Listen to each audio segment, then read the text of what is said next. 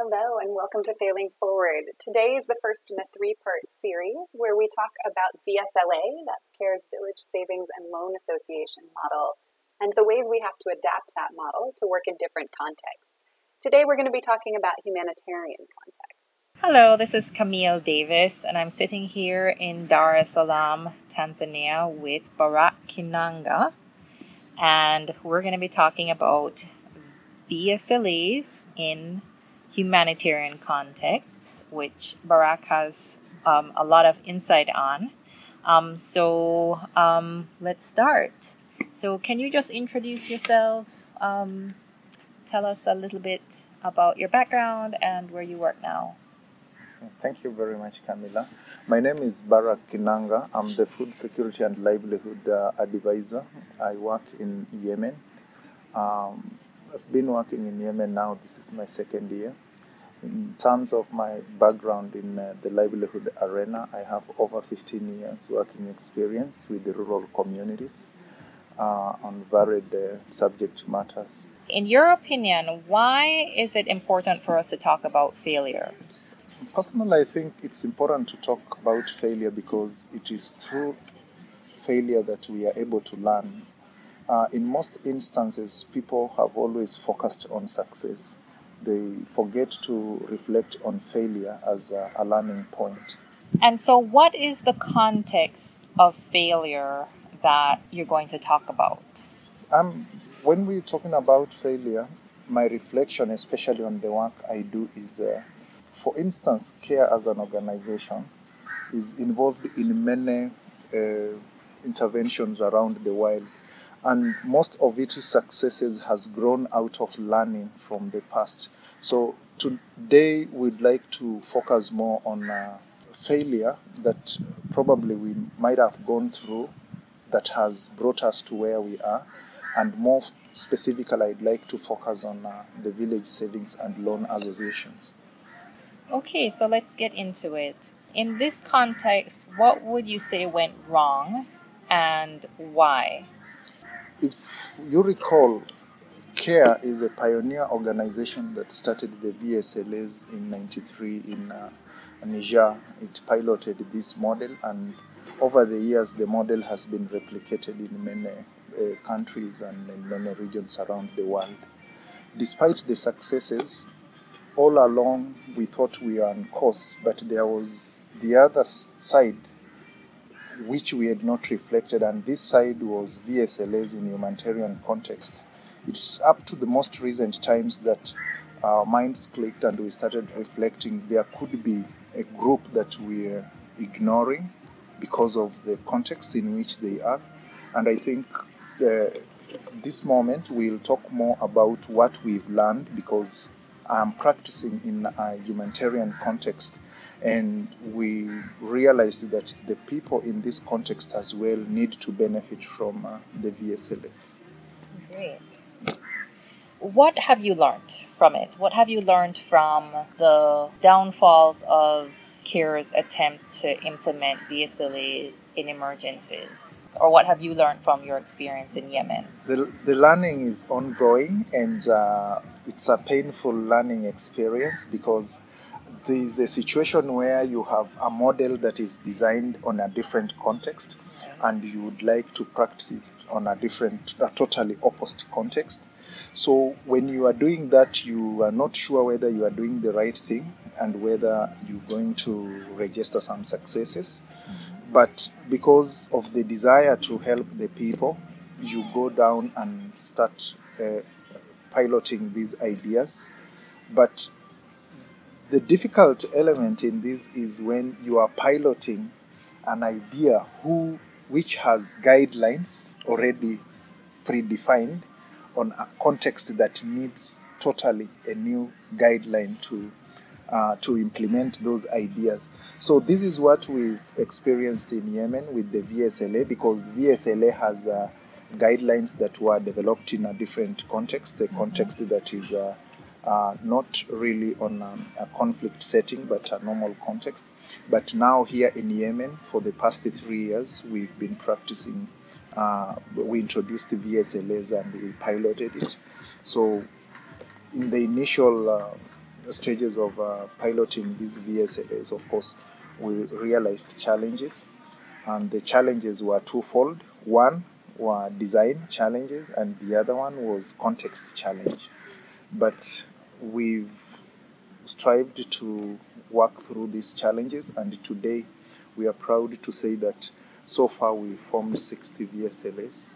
Uh, although we cannot say they are at its optimum, but we've seen progress and there is a huge appetite for adoption of more formation, or rather, uh, there's an adoption in a desire to form more VSLAs.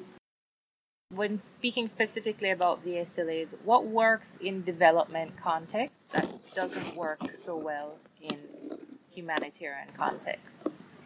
There's quite a lot of uh, differences between uh, development context and uh, a humanitarian context. An avenue that is available in a development context is when you're dealing with members of the community whom you're mobilizing to form VSLAs or even whom you're targeting in VSLAs, one good thing is that they have a variety of uh, income generating options that uh, in most cases are not available in a humanitarian context because people's livelihood has been affected by the nature of the conflict. In development context, the options are more. People still have livelihood and they have resources they can commit into saving.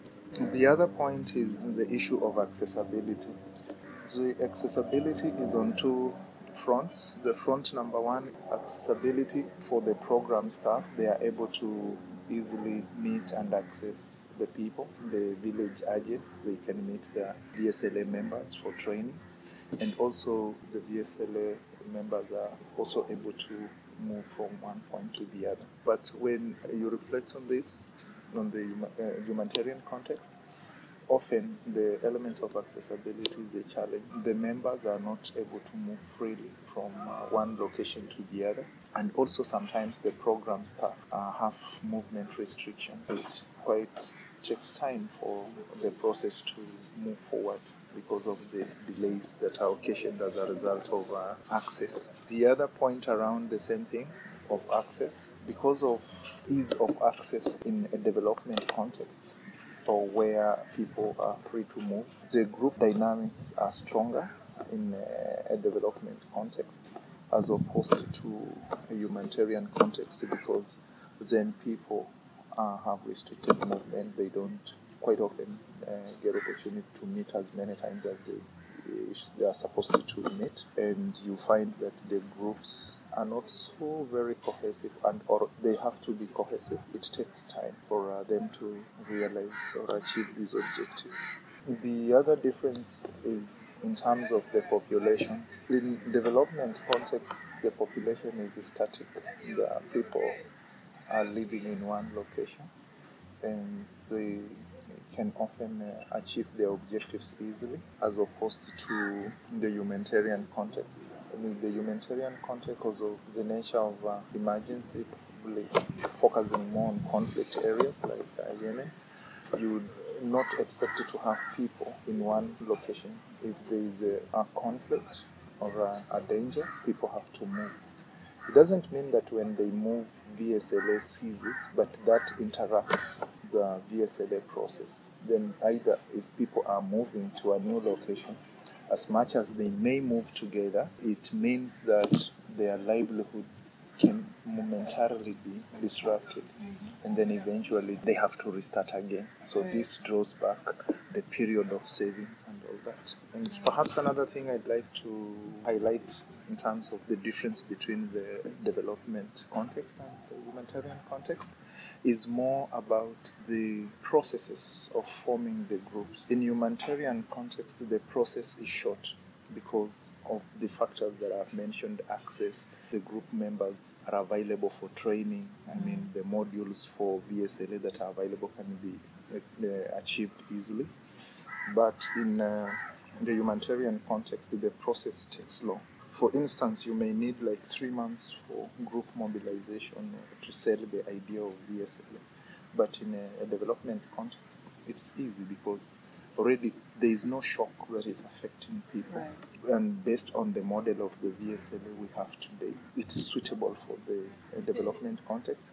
but the same model may not really be very suitable to the humanitarian context because we need to adjust. For example, the cycle of a, a VSLA that uh, should be a minimum of nine months, where people can be at liberty to share their to share out their shares or savings may not necessarily be achievable in a humanitarian context because, for instance, if you take three months to mobilize groups and then three or six months people are saving, it's not enough time for people to save. This makes to think that it's important to reflect around that period, the cycle period, to be slightly extended including the time we use to mobilize the groups, maybe to 12 months or 15. And then there are other issues also like the savings, they might be minimal, and people need to save for a longer time to have a meaningful amount of uh, savings such that people can borrow from. So, in a development context, this is possible within a short time. The volume of the saving can grow because people have varied uh, uh, options, but in the humanitarian context, people are saving little money, and sometimes when the shock comes within the process of the saving, they have to reduce the shares.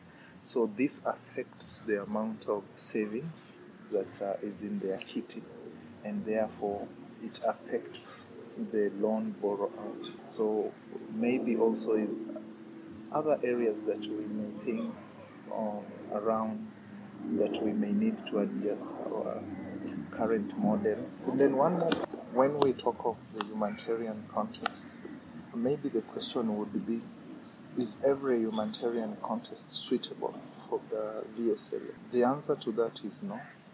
Not every humanitarian context is suitable to have VSLAs because there are contexts where there is active conflict, then you don't, people's priority change the right. priority is not even in saving, it's survival. The people are employing negative coping strategies.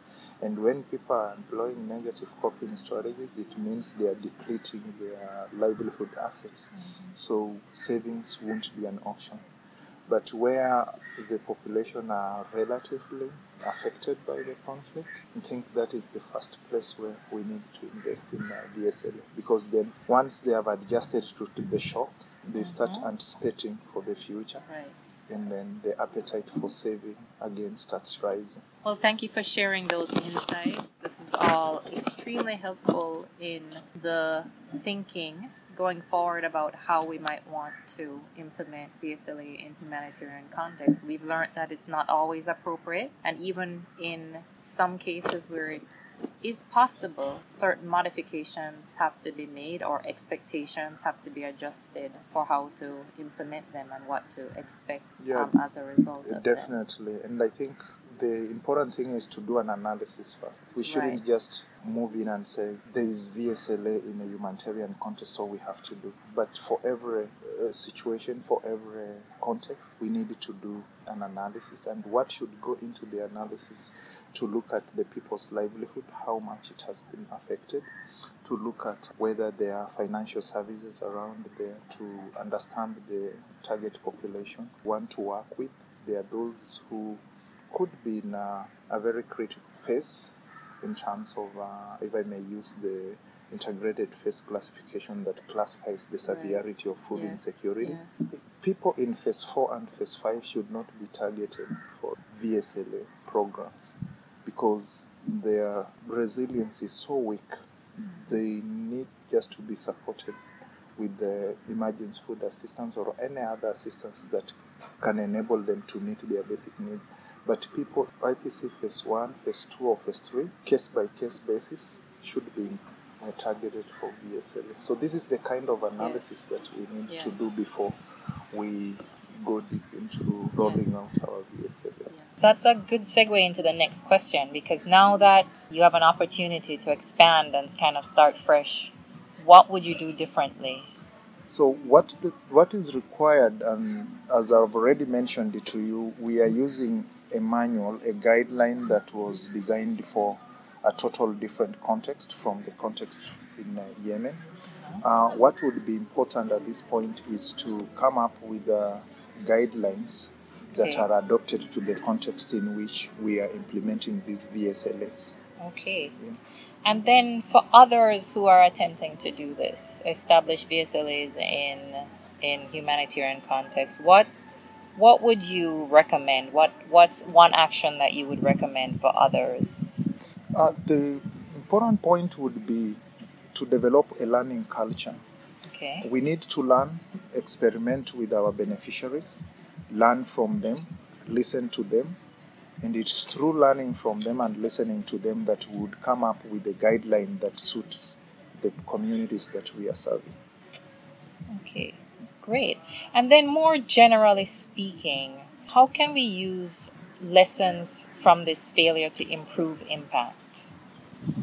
Uh, one of the important thing is with this kind of dialogues with uh, more of the learning events like the one we just uh, we are attending here in Dar es Salaam.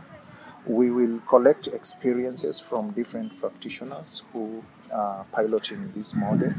And when we collect these views and their experiences of failure and success, we will develop one uh, single uh, toolkit that would be able to assist those who would want to continue with these approaches in the humanitarian context. Are there any other reflections you'd like to share? Uh, yes, indeed, there are more reflections to, to share. Of course, again, like I said, even when we are going to develop the guidelines that will guide us in implementing VSLAs in a humanitarian context, we also still need to recognize that there are different humanitarian crises around the world. There is crises that are as a result of natural causes. There is crises that are as a result of conflict, and all these crises affect people differently. So we need to, as much as try to revisit our guidelines as often, but also even when we are designing these guidelines, we need to make them as flexible as possible Right. such that we can mutate with Yes. different conflicts or rather contexts in these humanitarian settings. Yeah. Great, great advice. Um, well, thank you so much. Um, it's always important to reflect, see what we can learn, and share that learning with others. And I think um, we've achieved some of that here. So thank you very much. I also appreciate All your time. Thanks. Absolutely. Yeah. All right, take care. Thanks for listening. Stay tuned for our next episode, which is going to be looking at VSLAs in urban contexts.